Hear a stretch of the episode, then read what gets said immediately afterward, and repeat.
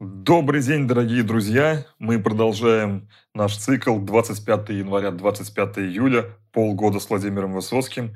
И сегодня в рамках нашего проекта мы вам расскажем о двух очередных песнях начального этапа творчества Владимира Высоцкого, предложим вам их прослушать в записях Константина Мустафиди, а также познакомимся с биографией одного очень замечательного актера, режиссера, педагога и близкого друга поэта. Итак, Песню про Мишку Ларина Высоцкий написал в 1963 году. Не всем, скорее всего, будет понятен сюжет этой песни, а вернее суть монолога. А она заключается в том, что лучший друг Мишки Ларина обращается к представителям руководству какой-то организации, с которой этот самый Мишка Ларин связан. Возможно, работает там.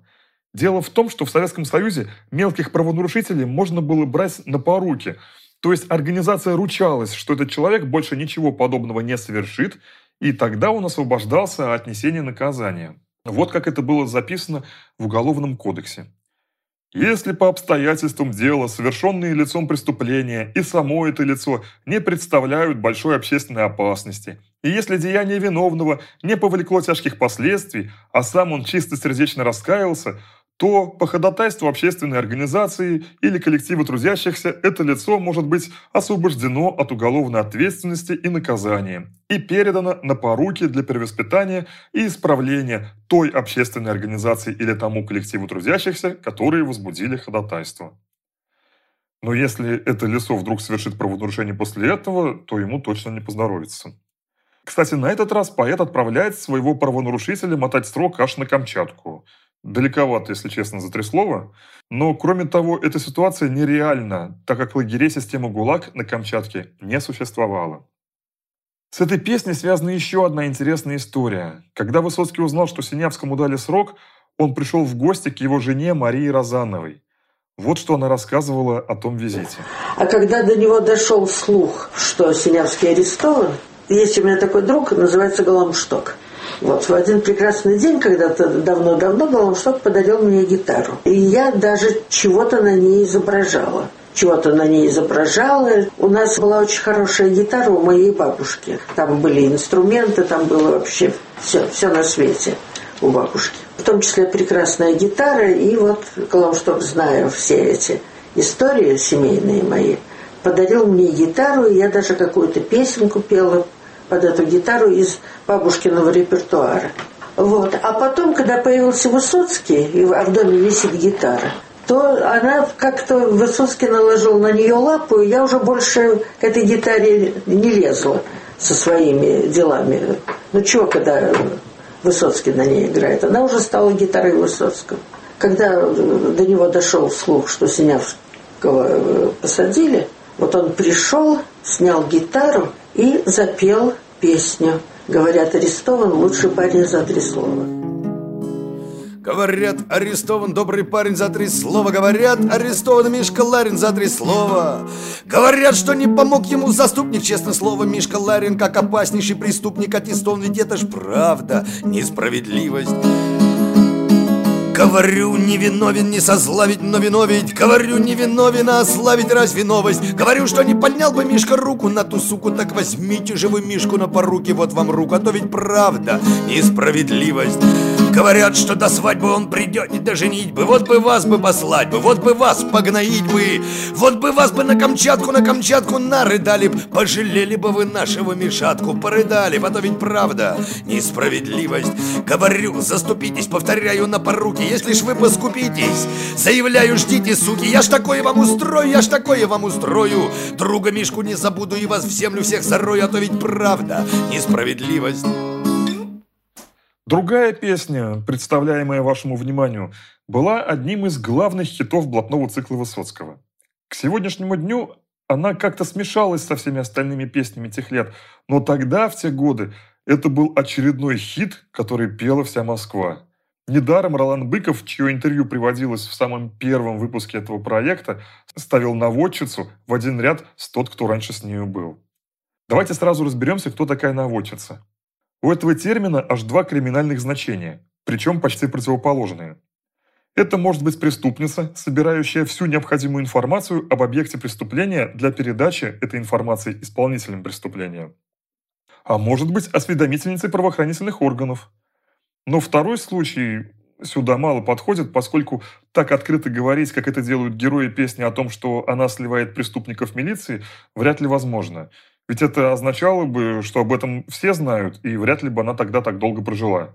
Во всяком случае, переспать со всей Ордынкой не успела бы точно. Кстати, масштаб личности поражает. Все-таки Ордынка совсем не маленькая улица, а идет почти от Кремля до самого Садового кольца. Названа она так, кстати, потому что это было начало дороги из Москвы в Орду. Если сопоставить свидетельства о том, как была написана эта песня, то окажется, что Высоцкий писал ее очень долго. Потому что очень близкий друг Высоцкого, актер Всеволод Абдулов, о котором мы еще не раз будем говорить в рамках этого цикла, рассказывал, что она родилась за несколько минут на его глазах еще двух товарищей весной 1964 года. И произошло это в коммунальной квартире Евгения Баранкина. Вот рассказ Абдулова. Это было до выезда в киноэкспедицию холодной ночью, значит, в апреле или в мае. Хотя, конечно, не исключено, что и в июне. Мы сидели у Жени, отмечали какое-то событие или просто так собрались, сказать не могу. Только в три часа ночи кончилась водка. А в начале 60-х на радость всем нам работало кафе «Арарат», куда ночью в любое время можно было постучаться и увидеть двух швейцаров с благородными честными лицами. «Сколько?» Ты говорил сколько, хоть ящик, и тут же получал требуемое количество бутылок. По 5 рублей. При гостыне, напомню, 2,87. Пошли мы с Володей в Арарат и остановились у автоматов с газированной водой. Они тогда только-только появились. Кидаешь 3 копейки, автомат говорит и либо не выдает ничего, кроме газа, либо наливает стакан воды с сиропом, вкус которой непредсказуем заранее и зависит от честности лица, заправлявшего автомат накануне. Володя жутко завидовал мне в то время. Я умел обращаться с этими устройствами. Подходил к автомату, долго смотрел ему в лицо, определял место, в которое нужно ударить, потом бил мягкой частью кулака и получал воду с соком. У Володи этого не получалось, и я его учил. Приблизились мы к автоматам, как вдруг Володя отошел в сторону, произнеся «Постой, чудак, она ж наводчица». Потом мы зашли в Арарат, отоварились, возвратились к Баранкину, и Володя спросил, «Жень, где мне здесь присесть? Нужно кое-что записать». Отошел в угол, а буквально через 15 минут спел нам ту самую Нинку. По воспоминаниям других участников той компании, Высоцкий произнес фразу в момент, когда кто-то из них хотел ударить по автомату с газ-водой. «Постой, чудак!» и тут же отошел в сторону, что-то шепчать себе под нос. Но существует письмо Людмиле Абрамовой из латвийского города Айскраукле, где Высоцкий был на съемках фильма «На завтрашней улице». И датировано оно 18 июля 1964 года. И там он пишет «Дописал песню про наводчицу, посвятил Еловичу. Ребятам нравится, а мне не очень». Таким образом, видимо, на квартире Баранкина была исполнена первая сырая версия – а родилась песня, которая не понравилась автору, в то время как ее прозвали «Ромео и Джульетта 20 века» 18 июля 1964 года. Хотя Абдулов, настаивающий на своей версии, сказал, «Мы как-то с Люсей и Геннадием Еловичем собирались свести воедино наши воспоминания и определить точную дату создания Нинки, но это ни к чему не привело. Но скажем так, что это и не принципиально, а важно то, что родился шедевр дворов середины 60-х годов.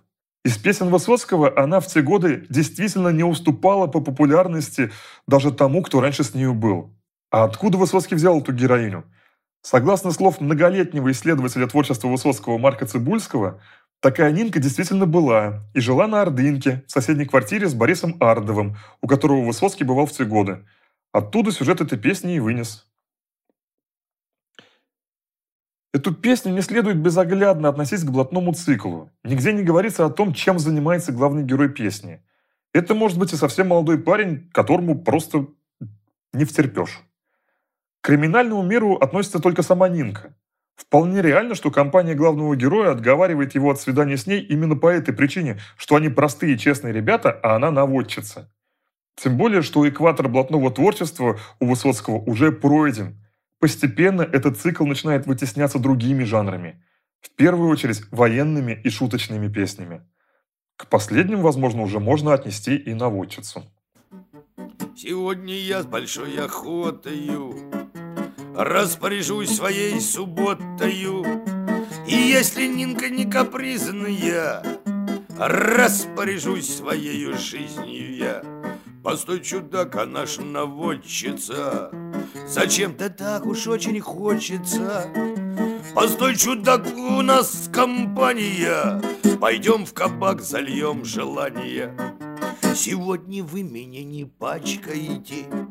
Сегодня пьянка мне до лампочки. Сегодня Нинка соглашается. Сегодня жизнь моя решается. Ну и дела же с этой Нинкою Она жила со всей ордынкою И с нею спать, ну кто захочет сам А мне плевать, мне очень хочется. Сказала, любит, все заметана Отвечу, рубь за что, что врет она? Она ж того, ко всем ведь просится. А мне чего мне очень хочется? Она ж хрипит, она же грязная. И глаз подбиты, ноги разные. Всегда одета, как уборщица Плевать на это очень хочется. Она ж хрипит, а, всех говорят, что не красавица. А мне такие больше нравятся.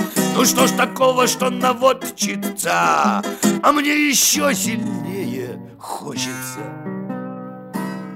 Эта песня посвящена, согласно письма Абрамовой, Геннадию Еловичу, хотя Высоцкий больше нигде не упоминал этого.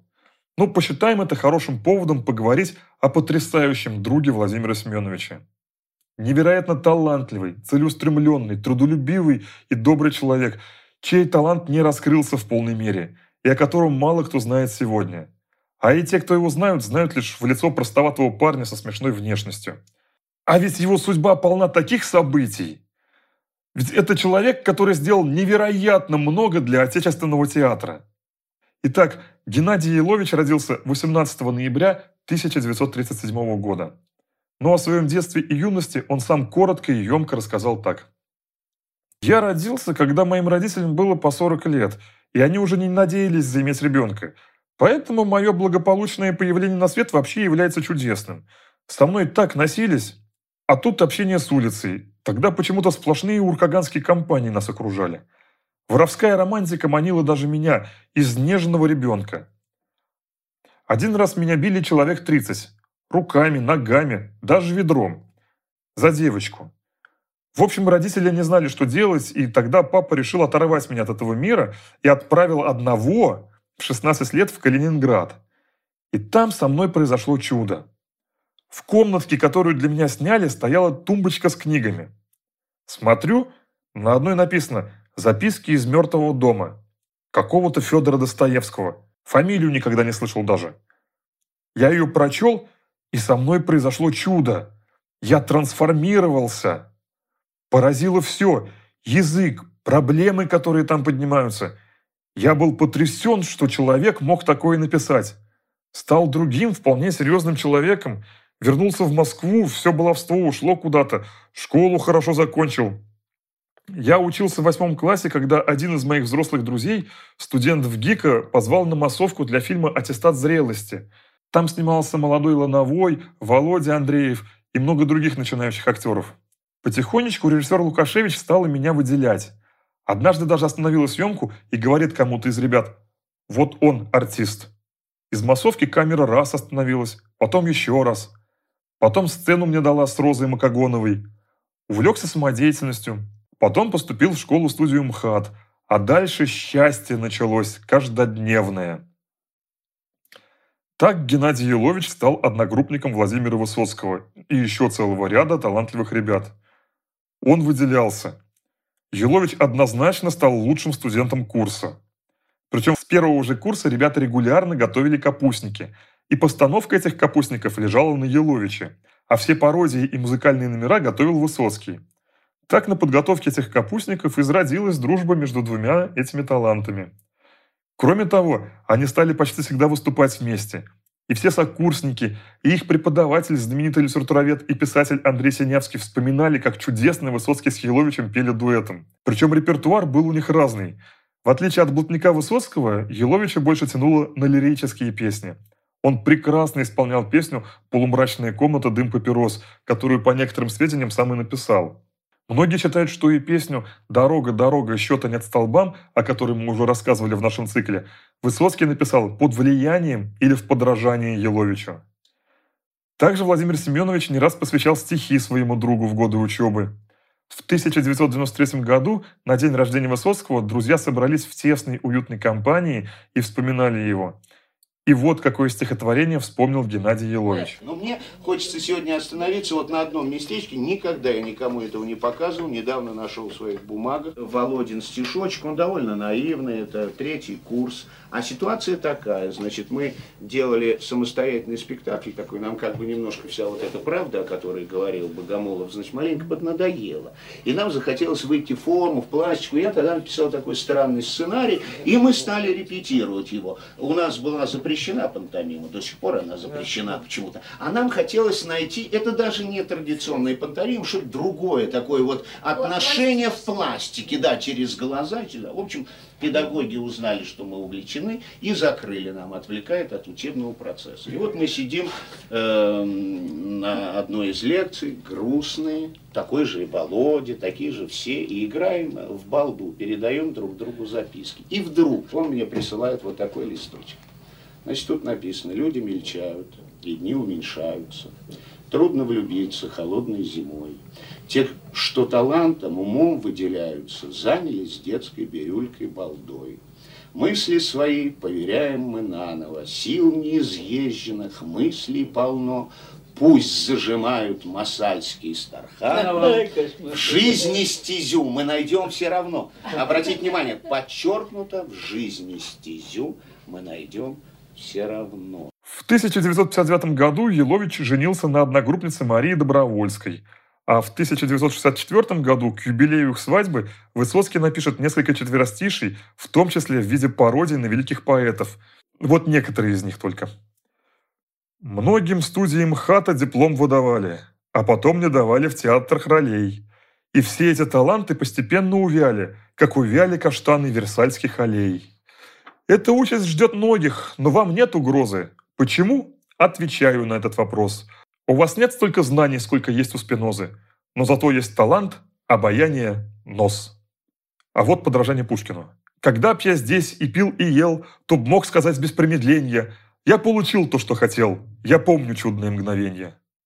А вот под Лермонтова. Тучки небесные, вечные странники, не уводите изгнанника Горького, а проведите скорее изгнанника в эту квартиру на улице Горького. Ананасы в шампанском и коньяки в шампанском, и чудесная влага в хрустале и в стекле.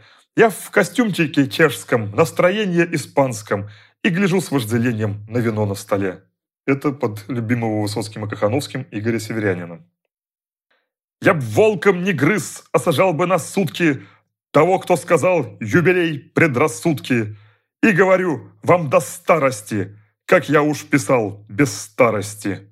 Ну, тут легко узнается Владимир Маяковский. «Я не Гомер, не Авиценна, а я совсем простой поэт.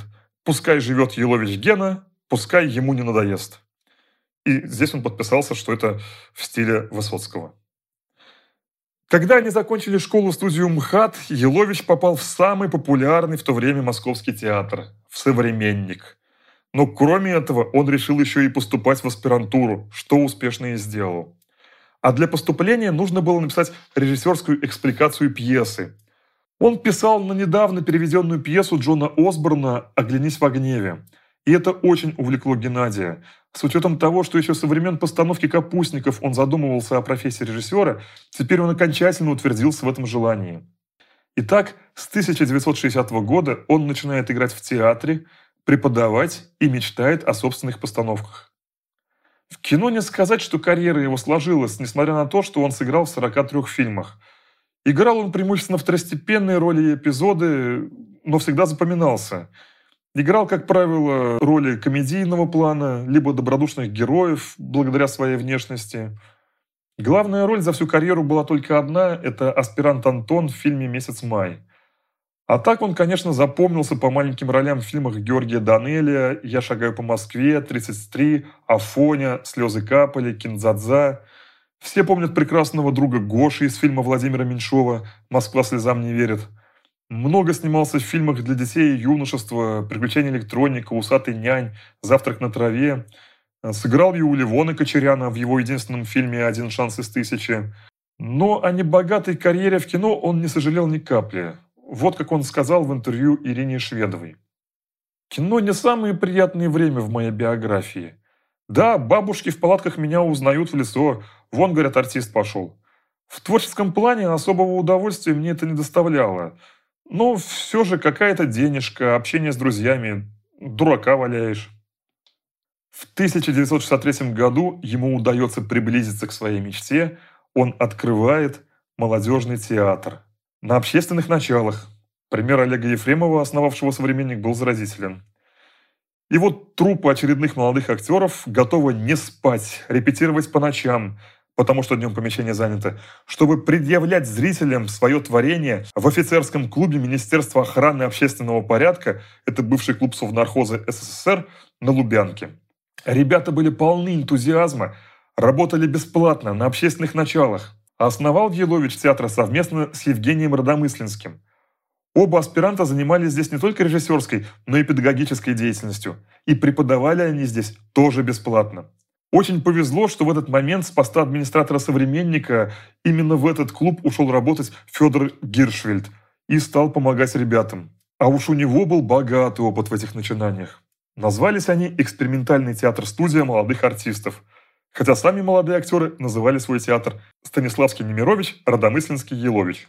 Но постепенно между двумя режиссерами стали возникать разногласия. А закончилась история печально.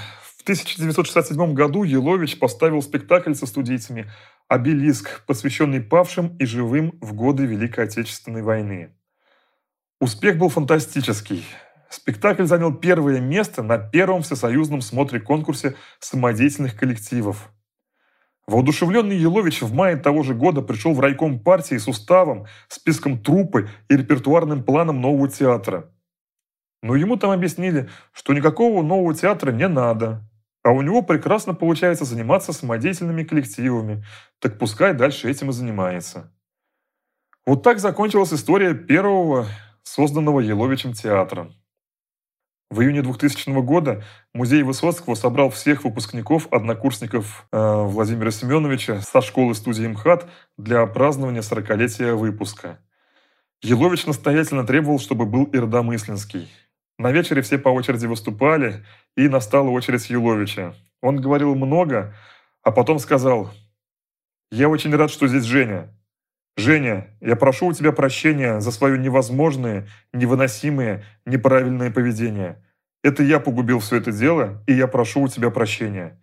Родомыслинский тут же выкрикнул, ну что ты, Гена, не надо, я сам во всем виноват. Но вернемся в 1967 год.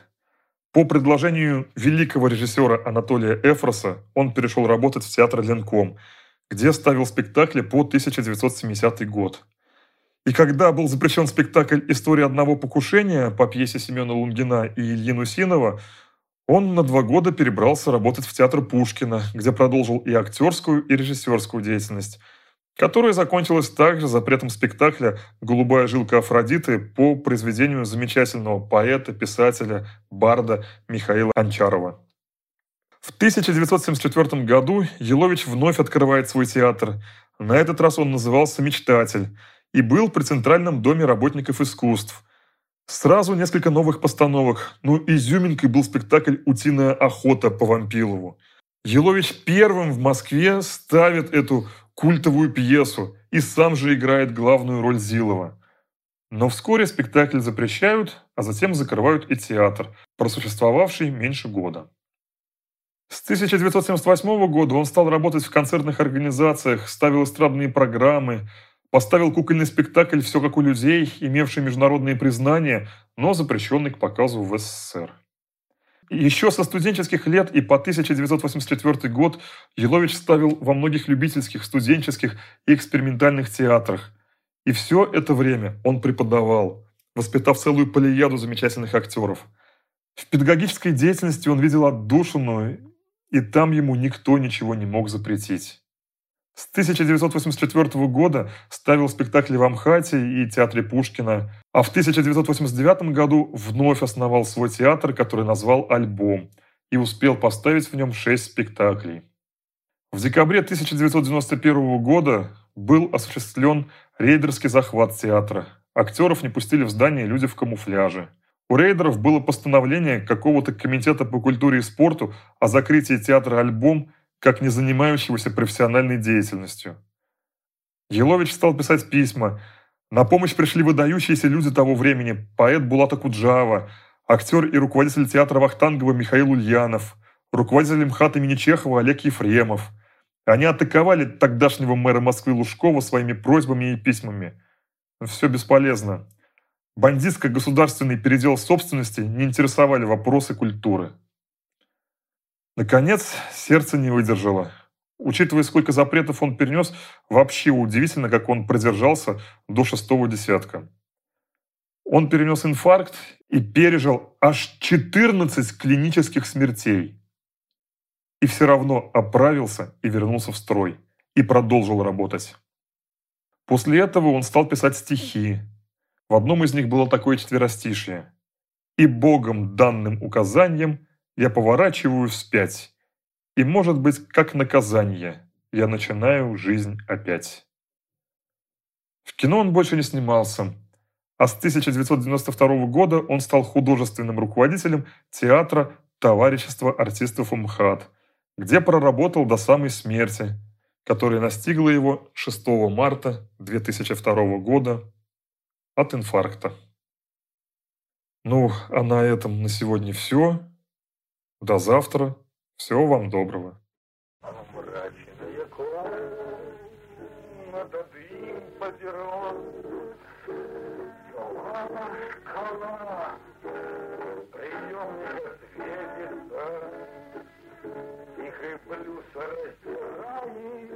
Нам душу до слез.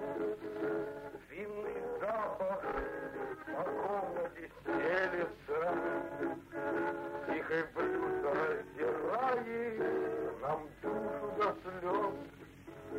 Винный запах по комнате стелется. Я к тебе подхожу и целую тебя, нежно касаясь губами, а ты поднимаешь лицо свое и смотришь измученными глазами, а ты поднимаешь лицо свое и смотришь измученными глазами. Я знаю тебя всего три часа, ну а через пять, вероятно, забуду и эти твои синевою глаза, вероятно, другому моргать уже буду, и эти твои синевою глаза, вероятно, другому